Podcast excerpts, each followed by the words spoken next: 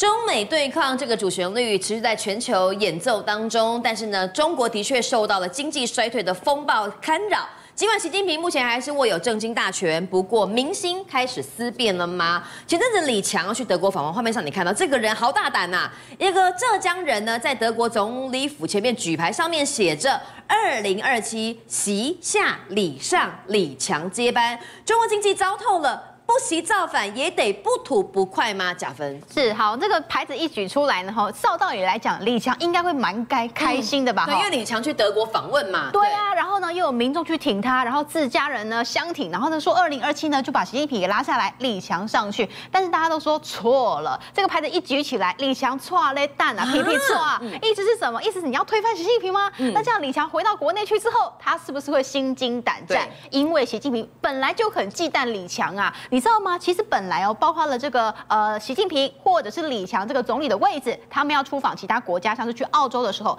或者是欧洲的时候呢，他们其实都是坐专机的。哦，中国的领导人出访一定是专机护送嘛？没错，因为包括像之前的前、嗯、前一任的李克强，他也都是坐专机出访啊。嗯。但是这一次你知道吗？李强他坐的竟然是一个包机，民航的包机，哦、自己中国航空的民航机，自己降格哎，坐民航包机去出访欧洲哎。再来呢，大家知道说为什么会有一个所谓的席下礼上这样的一个说法，嗯、因为中国的经济真的是糟透、烂透了，经济直接交白卷，大家民心不好，对民心已经开始浮动了嘛。现在他们怎么说呢？说日本其实是好几年前呢有一个经济泡沫的时代，嗯，但是经济的权威出来说，他说现在中国大陆的经济状况比当时的日本还要更惨。到底惨到什么情况呢？我们现在看到，其实之前我们在新闻网有跟大家分享过，如果说现在到江西的庐山呐，好去旅游的话呢，这个口袋钱要要带多一点。嗯，一定要带多一点。为什么？是要多多？我去一个风景名胜国家的这个园区花，顶多花两三百块吧，不然要多少钱？好，你会看到说上面写的说一个人三十五块人民币就可以进去里头去，合理合理啊，走一走，逛一逛嘛，哈，好，付给他之后呢，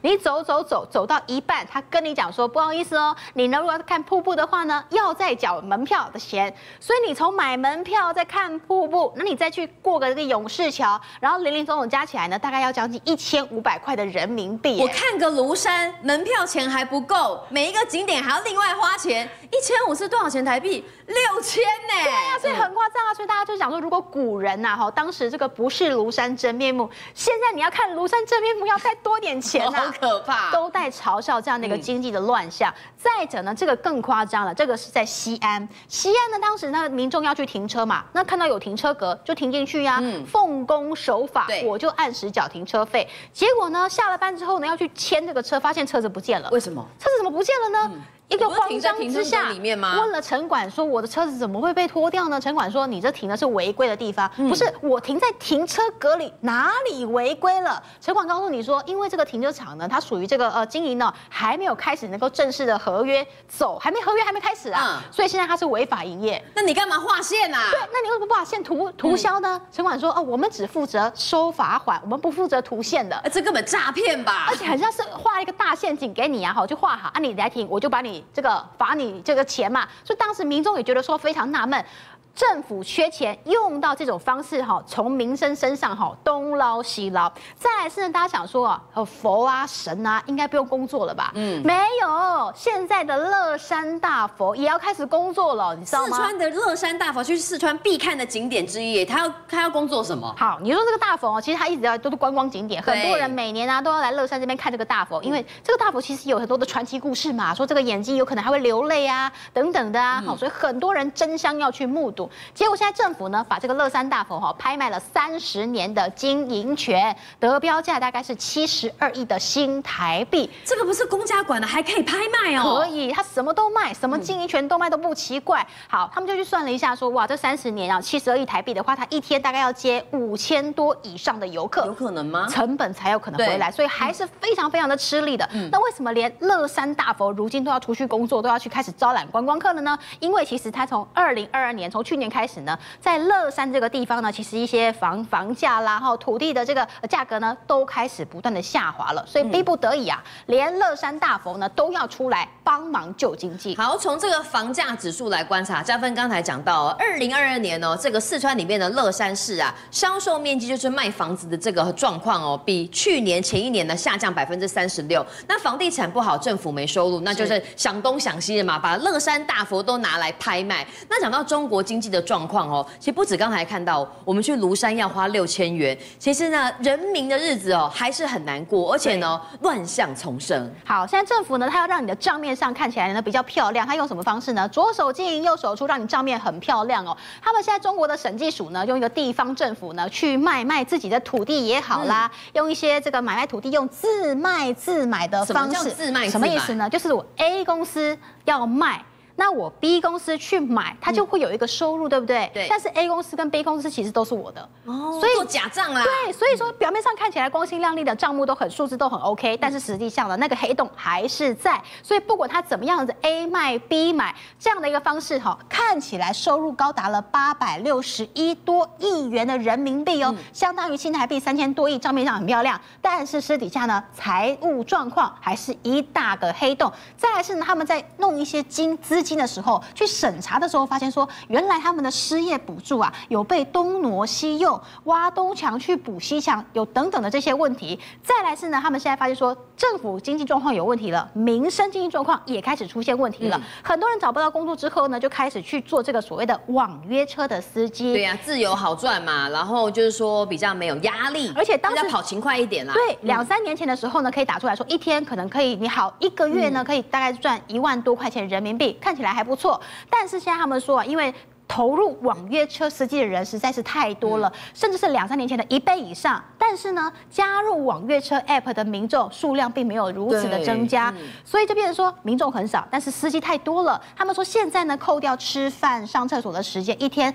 十三到十五个小时都在坐在车上哎，不用睡觉了，都在跑车哎，然后呢，这样子才能够让每天的这个流水，就是说收入达到五百块钱呢。而且你要扣掉租金，还扣掉租车的钱，还有租车公司的老板也要抽成啊。然后零零总总加一加啊，后来呢，到手上可能只剩下两百块出头而已。十五个小时只赚大概两百块人民币，这很低薪哎。对啊，所以说他们觉得说实在是太累了。那现在怎么做呢？要让自己的订单多一点点，因此呢，就出现了这样的一个怪。的现象啊，这是一棵树吧？上面挂什么东西？对，他们就把他们的这个手机贴在树上面去抢单。这什么意思？怎么抢？这其实是一个他们当地的一个谣传啦，说哈贴在树上，靠近树一点哈，灵气多一点，所以好运多一点。这样子呢，单就会比较接得到。那所有人就开始就把这个手机呢挂在树上，已经没招了，搞到没招了，真的没招，因为都没有客人啊，哈，不得已只好出此下策，哪里有客人就往哪里去。还有这个租车司机，这个网约车司机哈，他真的是哈捞。客人哈不择手段，你看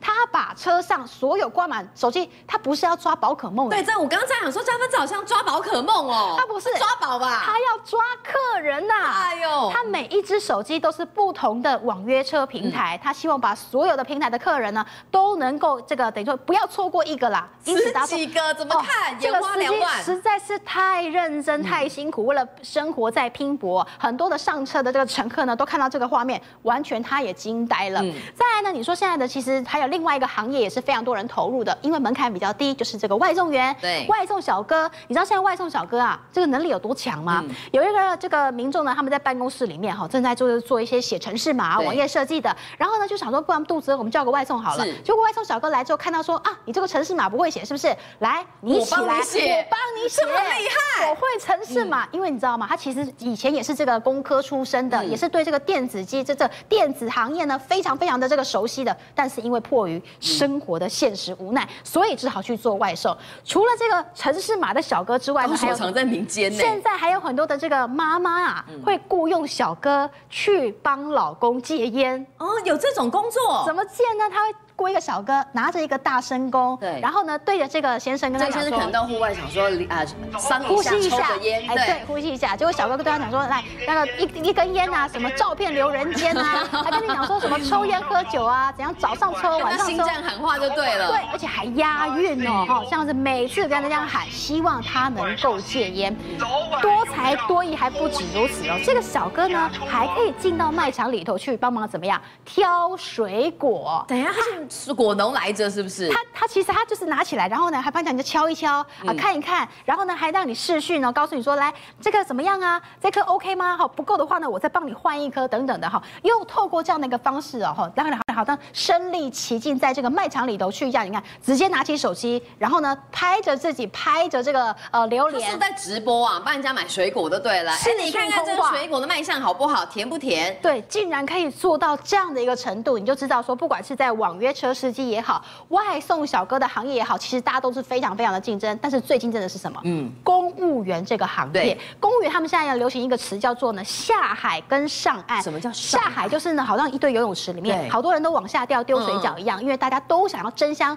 夺得一个公务员的资格，但是他们说一个公职哦，一个公职的职缺有六千个人去考，嗯，非常的竞争，因此他们就说了，到底谁能够上岸？用上岸来比喻说能够考上公务员的这个这个职缺，因此呢，就有所谓的下海跟上岸说法，也看得出来，现在中国大陆经济真的非常的惨。这几天在印尼哈，这个渔民很忙，说在岸边发现一个怪怪的生物，画面上你看到哦，这个生物呢，不知道什么东西，长达十五公尺，尸体呈现不。规则状，那农民想说呢，可能是一个小船，可是不对，流出血水，还有尸臭味，那到底是什么东西呢？什么生物？那其实呢，自从这个铁达尼的探索号事件发生之后，我们发现人类对于海洋探索其实只有百分之二十，百分之八十，我不知道海洋藏有什么样的秘密，是不是真的？佳明，这个。呀，这个汪洋大海当中的确有人类还不知道的生物在里面呢。绝对哦，因为其实明君你刚刚提到的这一个泰坦号要去这个铁达尼号，嗯、你看要花到七百多万，你才能够到这么深的海底，所以表示说大家对于海洋的这个未知是相当憧憬的。嗯、但是现在，因为我们真的没办法到这么深的深海里面去，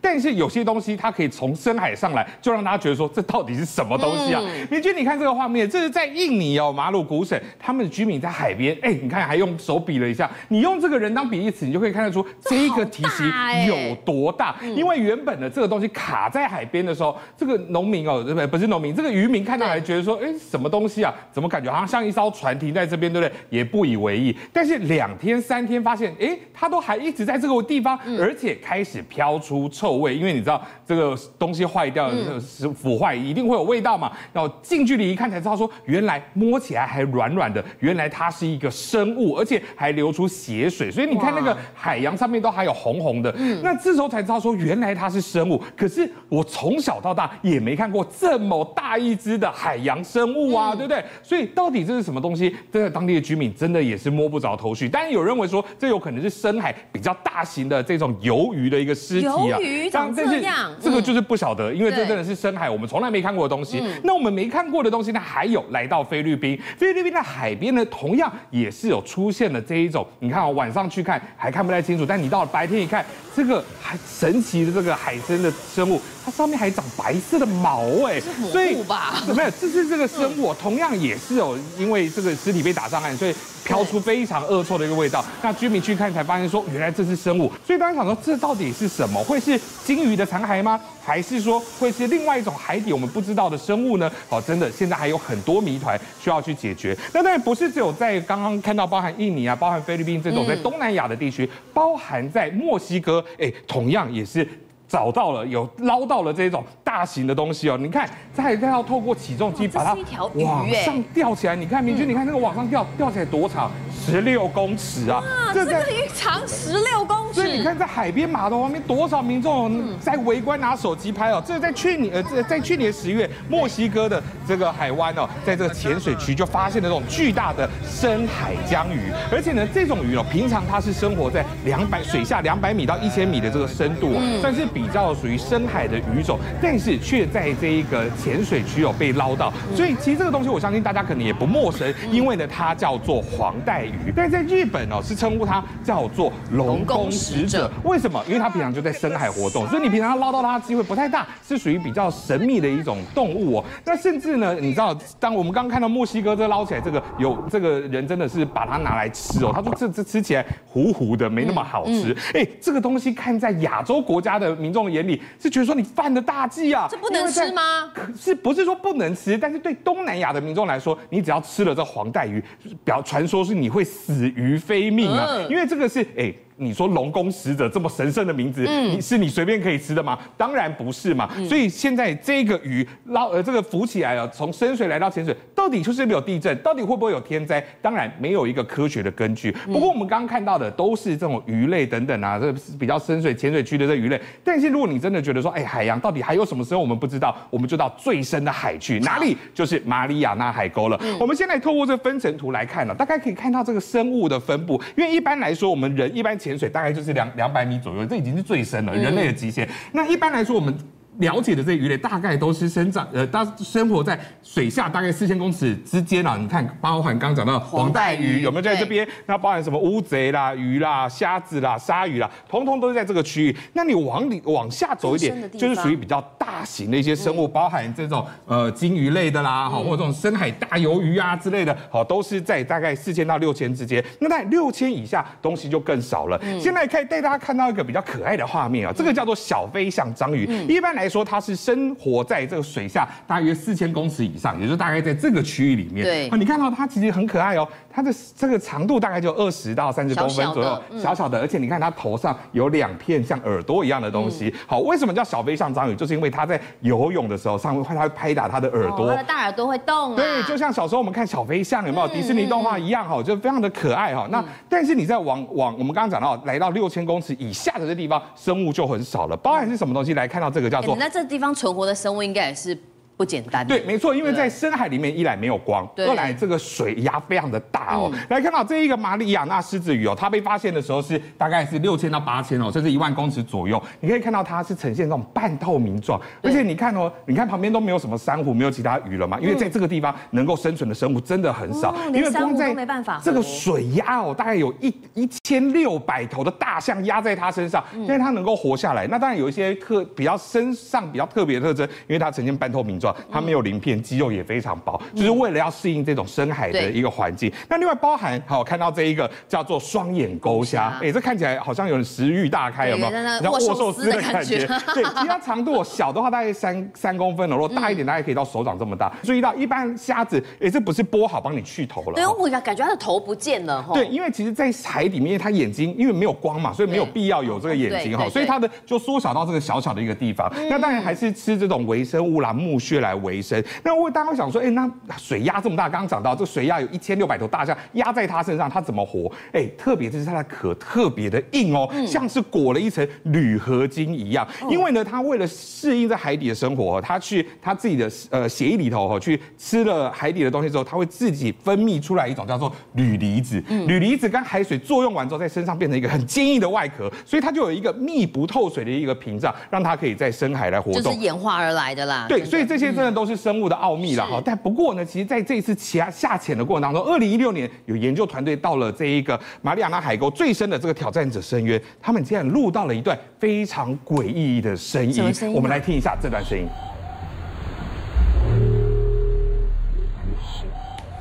有没有感觉好像有一个金属声，而且好像有人在讲话的那个声音？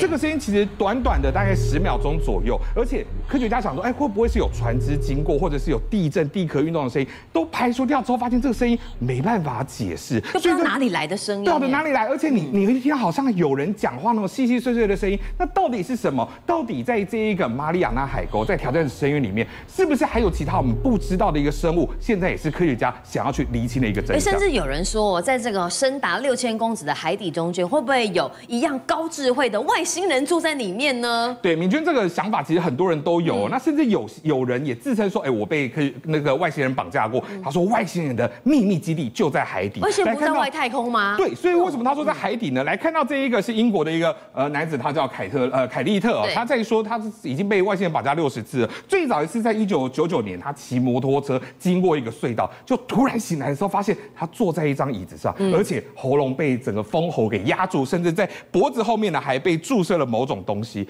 就后来呢，他觉得我到底在什么样的地方？到底这到底是哪里？结果这个外星人呢叫他就是呃跟着到旁边的小房间，跟其他人在一起排排站。就在排排站之后发现，嗯，旁边这个人有点有点面熟，我看过你。这个人是谁？他说就是。英国歌手罗比威廉斯，这是大明星也被绑架，也是被绑架走了。而且他说，这而且他说出前前后后，他被绑架了六十次哦。他直接讲说，外星人在海洋最深处有一个秘密基地。好，那当然啦，你讲说你被绑架嘛，大家已经觉得够存疑了。他的话说外星人长这个样子，对，他说长得长得很像吸血鬼，牙齿很大，像猛毒啊。包含他在上这一个节呃上那个呃直播节目的时候，他还有讲说外星人穿的是这种紧身衣哦，他都是描绘的非常清楚。那当然你要你如果你要说谎的话，你不会把罗比威廉斯这个。大家都知道的人给扯进来嘛？就真的记者跑去问罗比威廉斯了。罗比威廉斯公开表示过，他说确实有外星人造访过他位于美国的录音工作室。大家好，那我进一步问哦，那你有没有被外星人绑架呢？嗯、他没有否认，他没否认 no comments，我不予置评。好，所以让整体事件看起来就觉得说，哎，好像真的有这么一回事啦。那如果说真的外星人在海底有秘密基地的话，那应该会有些迹象啊。来看到在这一个国外有一个探险家叫做米克呃米克。罗斯，他其实有个很好的朋友哦，是美国 NASA 的前太空人。这个太空人他就整理出一个全世界的一个秘密地图。这秘密地图上面记载了什么？记载了包含哪些地方有神秘的沉船，哪些地方有这一种磁场异常的部分。所以他透过这个地图，他就找到了，就是在百慕呃，在这个呃加勒比海就有上百个磁场异常的地方。而且他最近呢，又在百慕达三角洲呢，发现了一个不明的沉没物体，这个长就长达了九十一公尺。嗯，什么样的概念？这个长度是一个美式足球场这么大啊！而且你看到它是有一个是。呃，上面有一个圆顶在那边哦，所以他就觉得这感觉是一个外星船的一个概念啊，而且不是说只有这个这个这个圆顶，它包含伸出去哦，旁边有一些分支，上面有很多的这个珊瑚。但是你想哦，在这个地方水流这么强，珊瑚怎么附着的上去？刚才不是说珊瑚很很难在这个水深的地方来生存吗？对，所以他就觉得说，那就表示说这个它附着的东西一定是有蹊跷嘛，一定有什么东西力量让这些珊瑚可以附着可以生长，而且进一步去查，珊瑚已经有几年历史了，有五千年的历史。五千年，所以就会觉得说，哎，五千年，你五千年前的这种。科技的实力有办法建造出这么大型的一个物体吗？大家就觉得不太可能啊，嗯、对不对？所以他就认为说，哎，这个东西哦，这个是所谓的外星船舰，因为这么久以前一定不是人类的这个智能科技所能够做到的一个一一个境界，甚至他想要把它拉起来，发现它的材质不像木头，不像铁，所以就觉得很奇怪，好，所以就觉得想要来了解看，看起来有可能是外星人的这个坠毁的一个船舰，也不一定。好，那除了这个之外，还有没办法解释的，同样也是在百慕达三角洲，就是这一个海底金字塔，而且你看这个海底金字塔。看起来有点半透明状哦，它其实有了解是可能是一个水晶或者是一个这种玻璃材质做的，而且它长度长就三百公尺，高两百公尺，那露出水面的从底部到上面的也有一百公尺，而且这是跟目前我们知道的埃及金字塔比较起来，这个全世界比那个还要来的更大更古老，所以就想说，哎，这个东西你要嘛认为说，哎，会不会是以前亚特兰蒂斯那个时候可能海海底城建造出来的？那当然有可能，但问题是你要在海底盖这样的一个。东西这绝对不是一个人的科技能够做到的。就目前人类科技没办法在海底盖一个金字塔啦。对，就算你在陆地上盖一个玻璃金字塔，你要沉到海底，而且还不要破，你要知道水水压非常的大，所以现在看起来没办法解释。那难道这些都是外星人在海底生活的直接证据？